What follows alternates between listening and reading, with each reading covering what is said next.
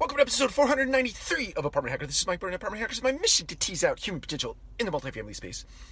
So, quick shout out to Jean Bandy Blair. She's the newest uh, member of the Apartment Hacker community. Welcome, Jean.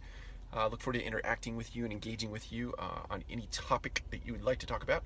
If you have questions, just shoot them my way, and I will do my best to get them into a future episode of Apartment Hacker.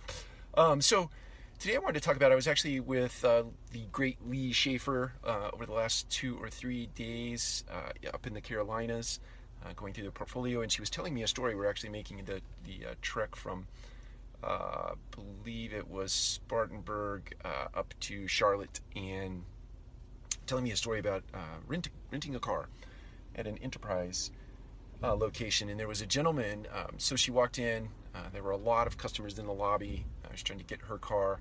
Uh, she was actually having a, an exchange with a what seemed to be a brand new enterprise associate, and there was a gentleman behind a closed door in a closed office having a conversation on the telephone, and the the number of customers that were in the lobby was a little overwhelming for the people at the counters, and so Lee uh, and the other customers begin to engage with each other under the idea that this guy needed to get out of his office, right? And so at one point, the guy does come out of his office, but he shuffles around, he gets some paper, and he goes right back behind closed doors, shuts the doors, after making observation of the fact that the lobby was full of people. So here's the punchline.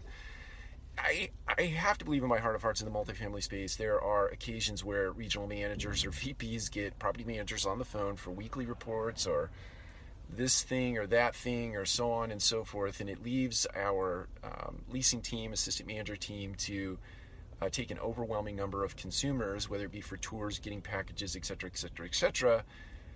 I think it's okay, and I'd give anyone permission any day of the week to say to me on the phone, if I'm the guy who called to set up that meeting, hey, look, I've got a lobby full of people. Can I call you back?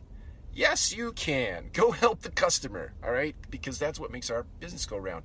But more importantly to that, in my mind, you have a bunch of team members that need your help. And the demonstration of leadership and making that more of a priority than the, the report that we could get to anytime, frankly, um, is a testament to them. They will see that as, as being a leader. So you have my permission to get out there and get engaged with the consumer uh, under the premise that really your team members are going to appreciate that more than you possibly or potentially know. Take care. We'll talk to you again soon.